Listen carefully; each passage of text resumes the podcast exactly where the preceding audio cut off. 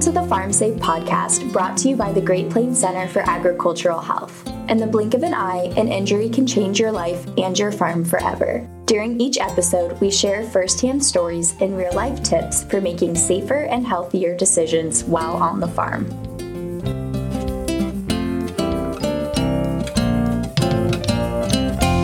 We are here with Aaron Yoder to talk about emergency preparedness and the Farm Mapper project. This will start out our Technology on the Farm series in honor of Dr. Paul Gunderson. Paul was always looking ahead to the future of agriculture and how technology would be incorporated into farming. This will lead up to a very special memorial episode for Paul on June 14th. Here's an example of an emergency situation from a farmer we met last year at the Farm Progress Show. My husband in northwest Kansas driving a big tractor, pulling a planter, he smelled smoke, got out and did use the fire extinguisher, but that didn't do it. The grandson was there close, and he did have him call 911, but it's important that people know what your actual address is because all he knows is Grandpa's farm. So that was a little tough, and we do live quite a ways out in the country. Took a long time for fire trucks to get there, but they did and we have a skeleton of a tractor left. And luckily, nobody got hurt. It's no surprise that we hear from lots of people about emergencies on the farm, and this is just one example that highlights the importance of having a preparedness plan. Let's talk to today's guest, Dr. Aaron Yoder. Aaron is an associate professor at the University of Nebraska Medical Center in Environmental, Agricultural, and Occupational Health. Would you mind introducing yourself and just discussing a bit about your work, your research, interests, things of that nature? Sure. My name's Aaron Yoder, and I also have a joint appointment with the University of Nebraska at Lincoln in their cooperative extension service through biological systems engineering. My background's in agricultural engineering. I started off in central Pennsylvania growing up on a small beef farm where my uncle and grandfather were coal miners, and we farmed evenings and weekends. I've been at the University of Nebraska for about 10 years, working in the area of agricultural safety and health outreach. Youth tractor safety is a project I've been working on for a while, and then now some emergency response and other issues related to disasters and everything else that's related to ag safety and health. You're busy. I try and keep myself out of trouble, right? Awesome. Well, thank you for explaining that. What is unique about rural emergency preparedness and the importance of it? Rural areas versus urban areas, oftentimes we're more spread out. We're further away from some of the services that we need. And oftentimes they don't have the same resources that urban areas or even the interface areas have between urban and rural. Depending on how rural you are and how far you are from an urban core, emergency services could be pretty far away. Communications could be a little bit different based on cell phone coverages or other communication tools that we're using. What is the importance of having an emergency plan for various farm tasks? It just helps people respond to them quicker. It gives us better survival rates if there is a serious injury. We know that those first few minutes, first hour is very important when it comes to different things. One example is we teach the Stop the Bleed class a lot now to our agricultural producers when we do safety trainings and being able to handle bleeds, get emergency services there, having that plan in place. Now, a quick message from Lena with Unity Point. She explains the importance of knowing how to stop bleeding quickly after injury in regard to the Stop the Bleed training course. My name's Lena, and I'm a nurse at Unity Point with the Trauma Services Department. And we are talking about external hemorrhage, bleeding that is uncontrolled, squirting blood or pooling blood. And this can happen anywhere. It can happen on the farm from farm equipment. We've had a patient that got stuck in an auger and needed the use of a tourniquet until they were able to get his leg free and even saved his leg by using that tourniquet. It's important to learn safety measures regarding bleeding because bleeding is the number one cause of death after injury. Making sure that you're aware of how to properly use a tourniquet and having it with you is good to have. One other thing that's important is because rural hospitals are often very far away from where people may be farming. So we've had people who have said it's at least 20 minutes before somebody can get to me. And you can bleed out from a serious arterial bleed in as little as five minutes. So having the skills to be able to help yourself or help somebody around you in that situation when emergency services may not be available to you. Luckily, there's a lot of education around the state of Iowa in regards to rural trauma, and those critical access hospitals do a great job of using their resources and getting people to where they need to be. That's what emergency preparedness is is being prepared to deal with an emergency whether it's a small scale injury the whole way up to a large scale natural disaster like flooding. Being prepared for all situations just helps with a lot of things sometimes having that security of knowing that I have things covered even if they go bad and makes you feel a little bit more secure. There's a lot of benefits to that emergency preparedness and planning ahead. Oh, absolutely. How are emergency responders disadvantaged when responding to an emergency at a private farm that they have not been to? A big part of emergency preparedness is being prepared to handle any situation that may arise and if you've never been to a location before, there are things like gas shutoffs, electrical shutoffs. One advantage of that, though, is a lot of rural responders are farmers themselves. They understand how a typical farm would be laid out, what the hazards may be. But there definitely are disadvantages if the first responders aren't familiar with where they're heading into. Sounds like there's a lot of variables that could impact a situation. For sure. What impact has farm consolidation had on responding to emergency situations in rural areas?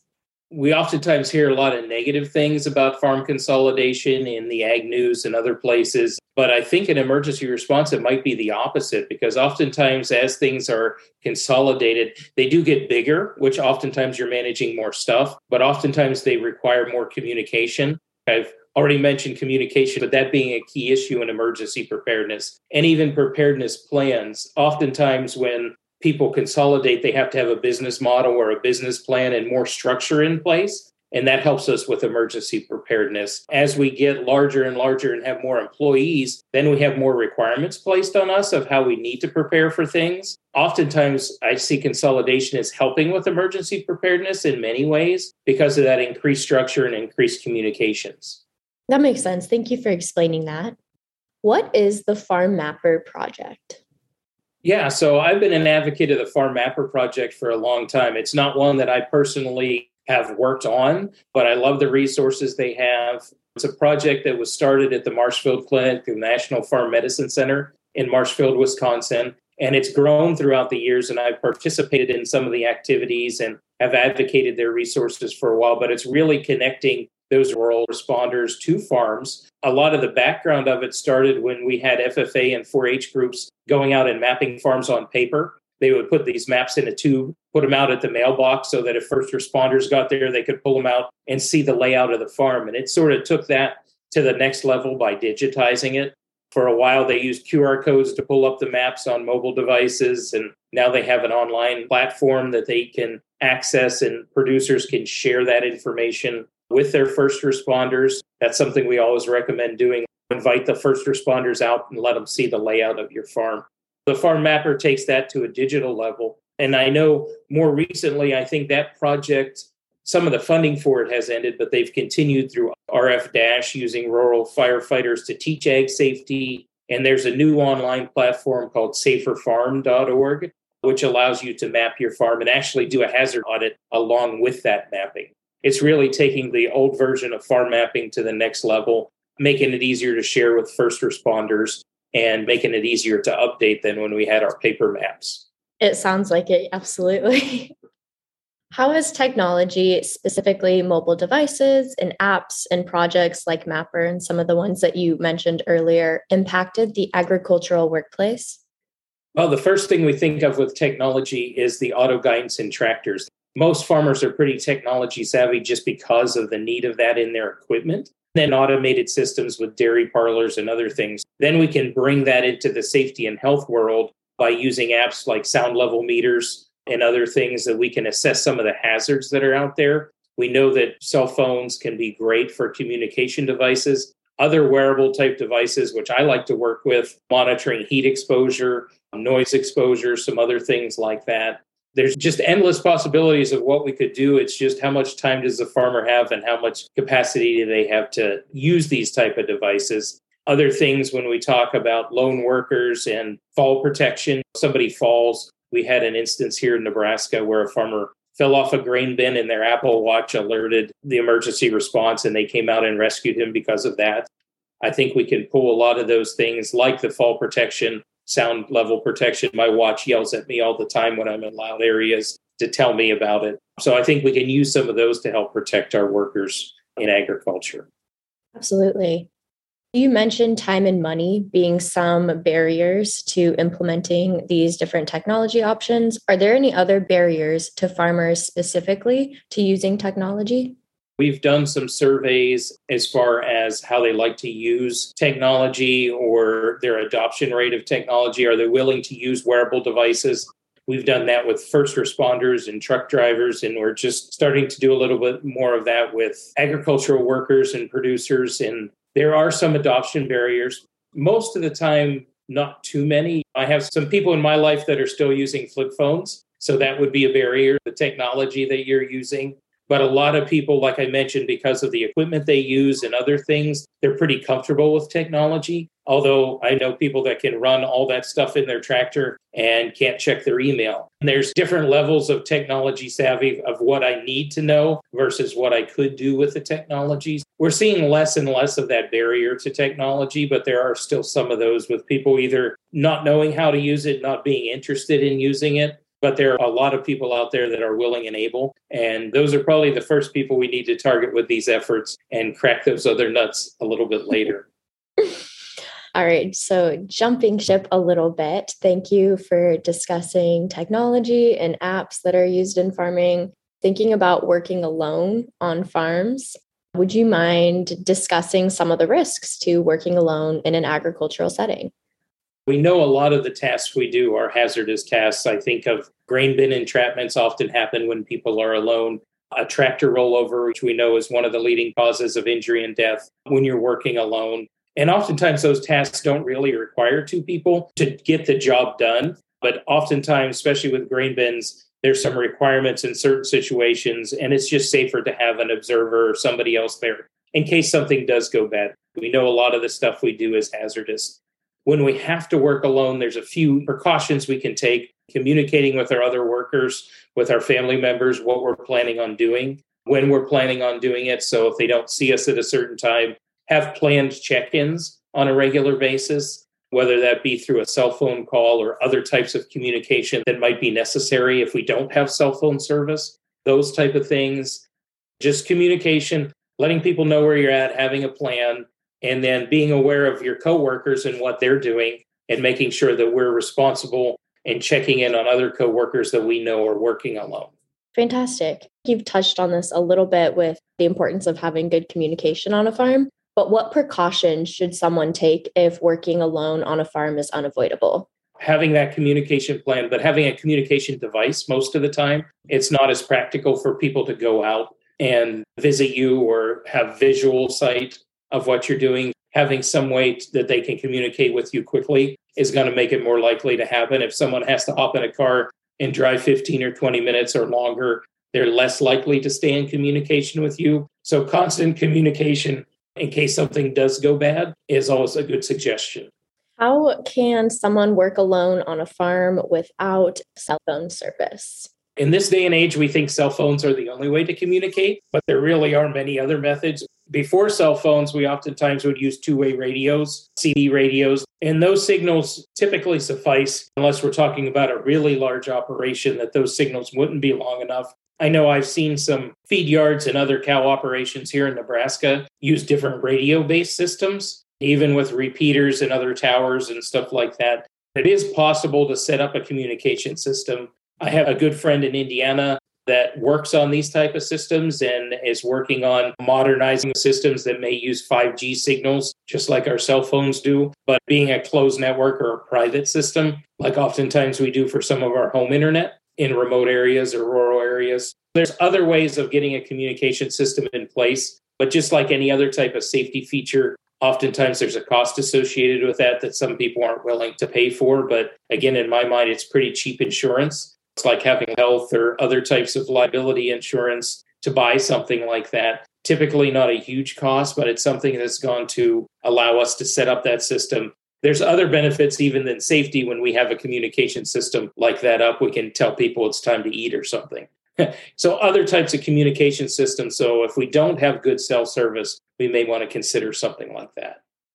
How would a farmer go about developing an emergency plan for their farm? Sure, there's some templates out there that you can follow that oftentimes get developed after a natural disaster happens. But there's simple emergency preparedness stuff that we've been taught our whole life, like posting phone numbers in a place that everybody can get to them, having information readily available, developing those communication plans, but then taking it a step further is practicing some of those scenarios doing a regular training with employees or other people in the family so they know what to do. It's like how we do fire drills or tornado drills in school, preparing, having the plan in place. But like I said, to get started, just those little things like we remember doing in school, having those emergency numbers, having people first aid and CPR trained is always a good thing. I like working at the medical center because I know if I go down, there's lots of people around me that know what to do. That's not the case in a lot of ag operations. If something bad happens, maybe the person that got injured was the only one that had the CPR and first aid training. I like to surround myself with people that have that training. So I always suggest that to others as well. Those are great tips. Thank you. My final question is What would you say to a farmer who is on the fence about developing an emergency plan? Specifically, someone who keeps putting it off because they think an emergency or an accident won't happen to them. One of the best successes we have, we can throw all the numbers we want out at as far as injury statistics, but as soon as you give them a little gap to identify with somebody that didn't get injured, that's what they're going to say. You know, in tractor safety, we say well, if you don't have a roll bar, you have a 50 50 chance of surviving. And they think, well, I'm in the 50% that would survive, so I don't need to worry about that. But the best way we found to convince people to do things is to tell them a story about somebody that's similar to them. Find an instance where somebody being prepared or having an emergency preparedness plan help save someone's life or help them recover quickly from a bad event. Saying that you should do it and you know that sort of thing oftentimes doesn't convince people but telling them stories of people with similar agricultural backgrounds similar operations that they have and how it's benefited them i find as the most convincing way i can ask somebody to do something perfect thank you is there anything else you would like to add I can't think of it at this point, but just being an advocate for being prepared and communication is key, like we've always said. We've heard that through school, we've heard that everywhere. But good communication is good when it comes to safety and health, when it comes to emergency preparedness, when it comes to working with other people. Keep working on those communication skills.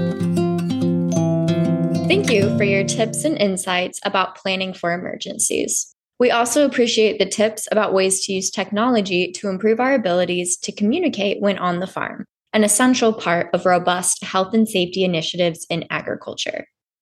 We will share resources on the Farm Mapper project at saferfarm.org, which also has a library of hazard analysis tools to print and use. We also are linking to the RFD-ASH, which shows how bringing farmers and emergency responders together to prepare for emergencies is beneficial to rural communities. We want to hear from you. Share your stories about health and safety issues on the farm, about injuries that have made you change the way you work, or about the ways you keep yourself and others safe on your farm. Also, let us know if there are any topics that you want to hear about on the air. You can visit our website at gpcah.org or email us. Original music for the Farm Safe podcast was written and performed by Ben Schmidt. This work was funded by the Centers for Disease Control and Prevention part of the National Institute for Occupational Safety and Health's Great Plains Center for Agricultural Health.